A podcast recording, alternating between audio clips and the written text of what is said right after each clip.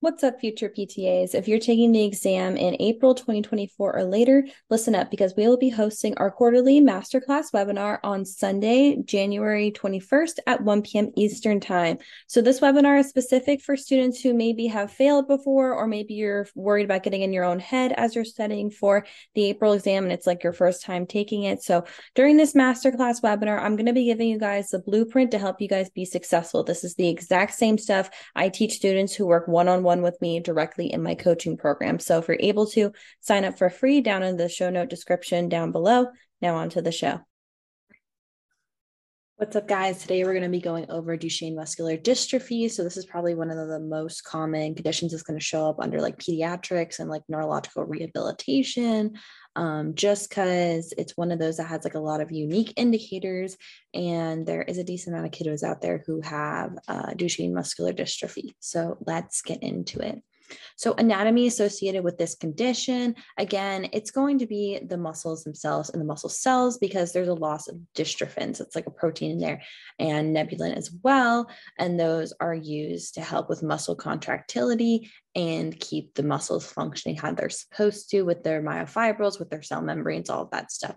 So essentially those myofibrils, so that's like all the connective tissues and stuff, like all the connective parts of the muscle cell, those are being destroyed and then also that means that the muscle contractility is lost. So because there's no myofibrils for the muscles to you know start sliding along, they're losing their contractility. And then therefore the cell membrane also weakens because all the structural stuff within the muscle and the muscle cells is just kind of, you know, it's not happening. Um, fat and connective tissue eventually replace all of the muscle cells. So the muscle cells are deteriorating, they're disappearing, and then you're having like fatty connective tissue replacing it. So it's either like not moving and not stretching a lot, or it's just kind of getting flabby. So essentially, they're losing their muscles, and as they lose their muscles, they're losing their function. So understanding that also the diaphragm is a skeletal muscle, so that one is affected by Duchenne muscular dystrophy with the dystrophin gene, gene and everything. So therefore, this child is most likely going to pass away because of acute respiratory distress syndrome, and that's just because they're diaphragm is no longer working because it is a skeletal muscle. So, an end of life care for this patient, they are going to be on a like some sort of positive airway pressure, some sort of ventilation purposes. So, etiology with this patient. So, this is a genetically linked disorder. So, it is linked to the X chromosome.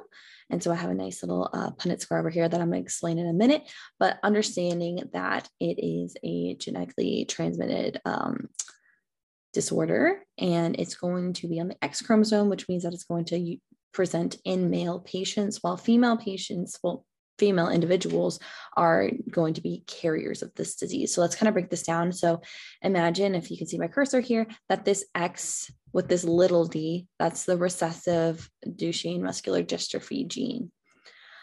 Then you have a big X, big D, and that's going to be a normal one, and then a normal X as well over here. So you have your male patient up here. So males, as if they they're not going to be carriers because they only have one X chromosome. So thinking back to our biology class. So for this patient, um, the mother is going to be the one that is going to give the defective gene that's going to manifest in Duchenne muscular dystrophy. So you can see here that this is only going to present with male patients and the female patients. So there's a 25% chance of this female being a carrier, and then 25% chance of them not being a carrier. There's a 25% chance if they have a male a male child um, of other children that they have no Duchenne muscular dystrophy, then the other chance would be that they do have it. So of this, if you have a mother who's a carrier and a father who's unaffected, there's a 25% chance that they will have a male child with Duchenne muscular dystrophy.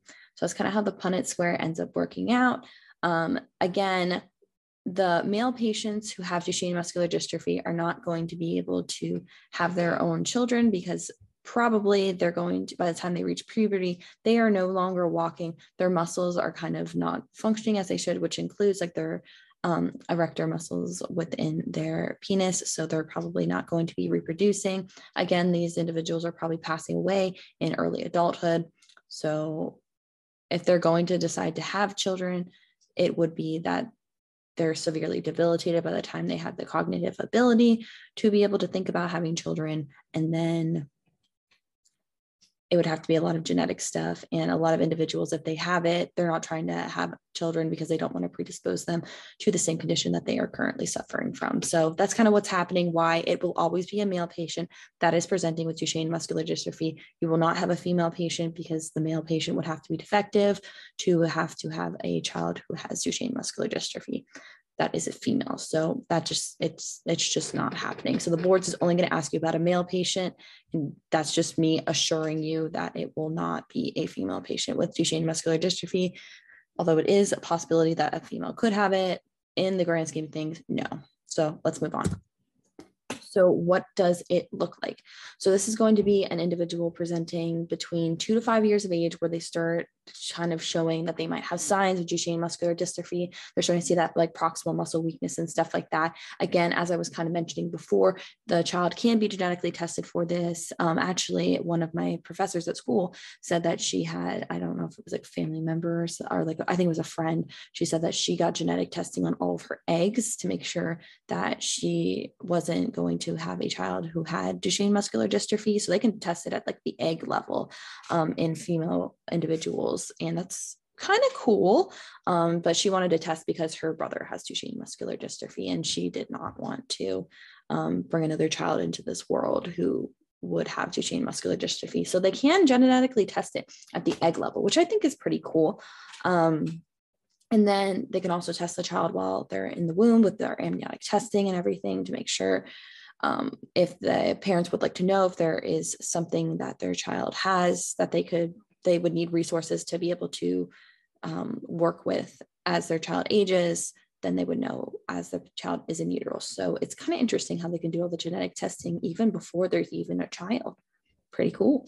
Um, so it is a progressive disorder so it's going to present with proximal muscle weakness first showing off with like toe walking because like they're trying to you know instead of hip flexing they're using their um, their gastrocs, which is kind of where we would see the pseudo hypertrophy start to happen. And because they're having that proximal muscle weakness, now again, the proximal muscles are going to stabilize everything. It's kind of going to cause the um, patient to probably trip and fall and stuff like that. And this patient is going to present with an excessive lordosis. I don't know if you can see with this individual once they're standing up, but you can see that they're um, getting that excessive lordosis due to the weakness and stretched outness of like their hip flex. I mean, due to the weakness of their pelvic muscles in general. So you can see that their back muscles are starting to get really, really tight because they're trying their best to hold themselves up and it's just kind of not happening with them. So you're going to see that excessive lordosis and anterior pelvic tilt with this patient. Again, this is patient is going to probably lose their ability to walk by age 10 to 12. And as they're younger than that, they're probably going to start getting a disinterest in like running around and stuff like that. And like the normal, like kind of like how kids want to play around. So it's essentially just a progressive loss of mobility. And then this is the more important thing. These individuals are going to present with this Gowers sign. So this is where they're going to use their hands to push up on their legs to stand due to that proximal weakness at both the hip flexors and the glutes. So remember the glutes are responsible for hip extension. That's kind of the last part of standing up. And so they are losing all that proximal ability to stand up. So they're using their arms as a compensation method. So this is what you'll start seeing with these individuals at like age like six, seven. They're going to start presenting with this. And um, well, at least by that point, they will present with it. And again, the patient will eventually lose their ability to walk. So they will need to use a wheelchair for community ambulation. And this individual, unfortunately, does only have a life expectancy of 25 years of age, as what the boards kind of leans towards. And that is due to respiratory failure at end of life. So sorry to be depressing, guys. But how are we going to treat this patient? So the big thing with a lot of these progressive disorders, including like ALS and stuff like that, or like MS and things like that, is we are going to, and I'm going to repeat this like 10 times, maintain the maximum level of function as long as possible. So what that means is if this kiddo is still running around with their friends, we're going to let them run around with their friends. We're not fitting them for a wheelchair. If this kiddo is um, able to walk without tripping, we're not going to give them an AFO or something like that. Like if they're good to go, we're going to keep them there as long as possible. If they're still able to stand and walk around, we're still able to do that. If all they can do is sit up, we're not going to make them lay down. You know what I mean? Like we're going to work with what we got for as long as possible. These individuals are probably going to be on some pharmacological management, usually due to like immunosuppressants to like prevent the body from continuing to attack, attack its own um, muscle cells and stuff like that due to the loss of dystrophin. And they're probably going to be on some sort of pain medication as they get more progress through the disease because it probably is going to become more painful for them to like even breathe to move and stuff like that due to like severe soreness with just any activity. So for us we'd get a little sore after a workout and then it would go away within like what a day or two unless it's like one of those crazy ones where you're like worked at, you're dead for like the next week. But for these individuals every time that they do some sort of minor workout they're going to be just wrecked for the next like couple days and you might cause them to lose more function. So we're making sure that we're not overdoing it with these patients. Again, this patient is probably going to be treated in a pediatric facility. Um, you might have a child come into a random outpatient clinic with a um, Duchenne muscular dystrophy, but there's a lot of PTs that specialize in this. As PTAs, we can go do pediatric PT as well. I actually just consulted one of my coworkers, and it's like the only one that I really know that's really good at pediatrics, and she is a PTA. So PTAs can do this. So, working on not overdoing it with the patient, as I said before, because they could get extremely sore and then it's kind of causing a lot of problems for this patient, losing more ability to do things. So, again, working on maintaining the current level of function as long as possible. So, we're not going to put them in a wheelchair unless we realize they're never walking again. So, we're working on just keeping them where they're at for as long as possible, keeping like just maintaining this. They're not going to get better. We're working on maintaining. We're going to encourage the child to continue to move and play because they are a little kiddo. Like, imagine if someone told you at like six years old or like in first grade, like, oh, you can't run anymore. Rude. You want to keep running. So, we want them to continue to play and move because remember, we treat children through play. Kids learn through play. So, just making everything a game, making it fun, working on things. Maybe you're playing on the floor with them, playing a game or something, or we're playing like, you know, the floor is lava, something like that. We're just working on making sure that this patient is doing the fun things and being a kid for as long as possible because they really, really drew a short end of the stick with this Duchenne muscular dystrophy. So we're trying to make it as, you know, quality of life for this patient. Again, they'll probably eventually need to be fitted for some sort of orthotics. Maybe it's just to help with walking and everything, putting the foot in a proper position, wheelchair fitting. We might need to have them have assistive devices like Lofstrand crutches to help them with mobility. But hmm. this is only addressed. So, like the, the parents are going to know eventually this kid's going to need to be in a wheelchair, but we're only going to address it once a patient has lost function, absolutely needs it.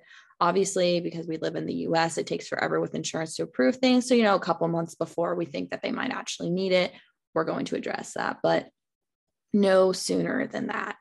Um, as this patient does progress through their disease, definitely range of motion, stretching, and positioning because we don't want this patient to be getting like pressure sores and stuff like that. Not good.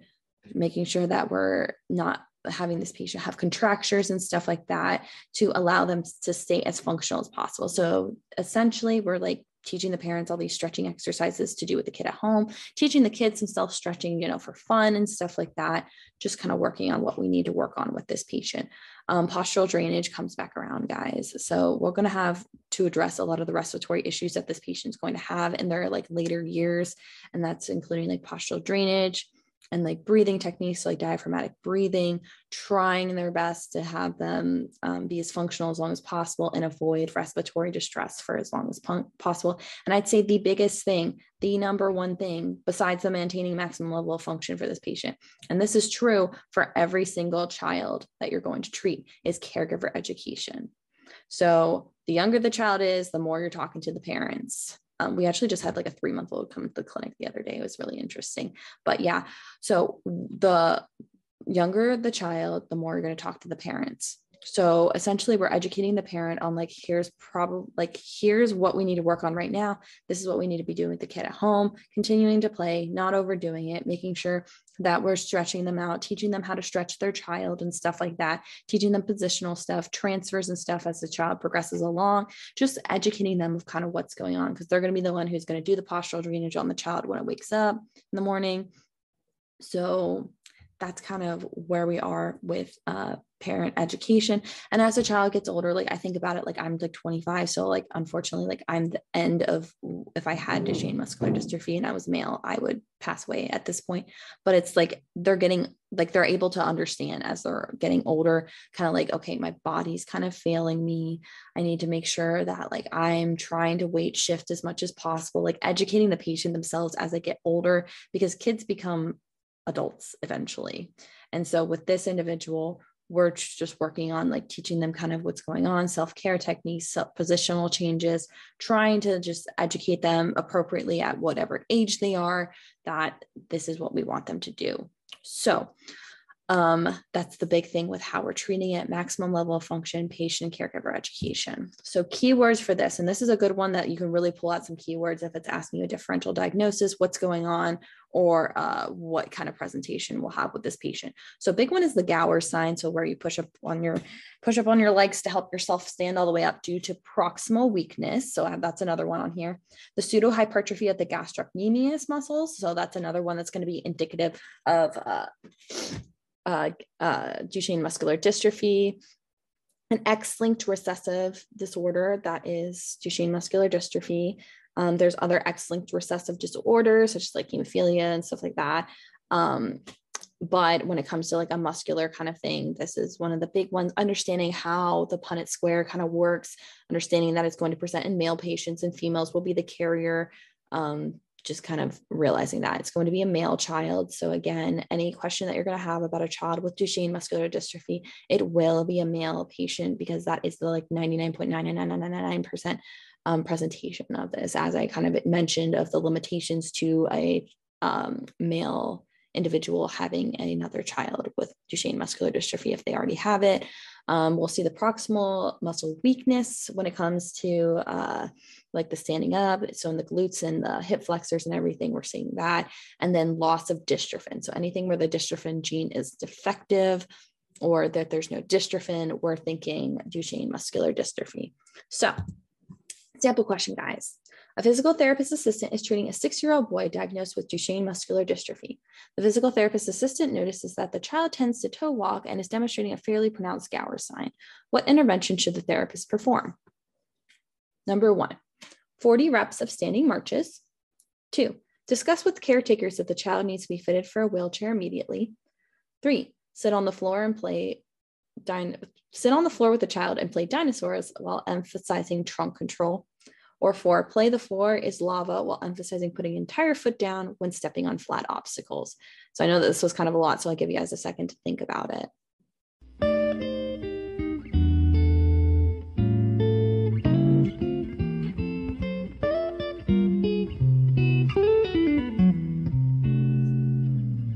Right, guys. So the answer is number four play the floor is lava while emphasizing putting entire foot down when stepping on flat obstacles. So the reason why the other answers are wrong. So, number one, the 40 reps of standing marches, first of all, that's boring for a kid. Um, so, like any just like straight reps of something, the kids are going to be like, I'm bored after like three reps. Um, so, it would be fairly inappropriate for a child, but also we don't want to give them a ton of reps of something. I know that there are, there is like proximal muscle weakness, but we don't want to like overdo it with the reps because that could cause this child to be super sore, lose function, all this stuff. We don't want it. It's an inappropriate intervention. Number two, discussing with caretakers that the child needs to be fitted for a wheelchair immediately. As I said before, we're only fitting for a wheelchair when it's absolutely necessary. So this kid's got like another like three or so years before that that's going to be a conversation. So um, with this individual, we are not we're trying to maintain the maximum level of function. So if he's saying he's toe walking around he does have the gower sign but with that being said he's still walking around. That's the thing. So if he's still walking we don't need a wheelchair. So that's an inappropriate um, intervention because that's debilitating the child further than where they already are at. Um, Number three, sit on the floor with the child and play dinosaurs, emphasizing trunk control. Okay, so this is a good answer just because like this is probably a good intervention with the kiddo if they start getting tired from walking around and to work on trunk control and stuff like that. And who doesn't love playing with dinosaurs? I love dinosaurs. Um, but understand that this kid can still walk. So we're trying to maximize their current level and maintain as long as possible. So that's why number four, saying the floor is lava, emphasizing putting entire foot down. So that's working on addressing the toe walking. Um, but also the child isn't standing. We're doing a standing exercise and we're trying to make and we're making it fun So that is why this is the correct answer, trying to make sure that we're maintaining the maximum level of function, which is the child can still walk. So let's do walking things. Um, and then with the cues for gait and stuff like that, and then playing with them. So those are like the big three for kids with Duchenne muscular dystrophy. All right, guys, I hope that this was helpful in kind of explaining what's going on with Duchenne muscular dystrophy, why certain presentations would show up on the boards, and like what's important to know when it comes to this. All right, guys, I will see you in the next one. Take care.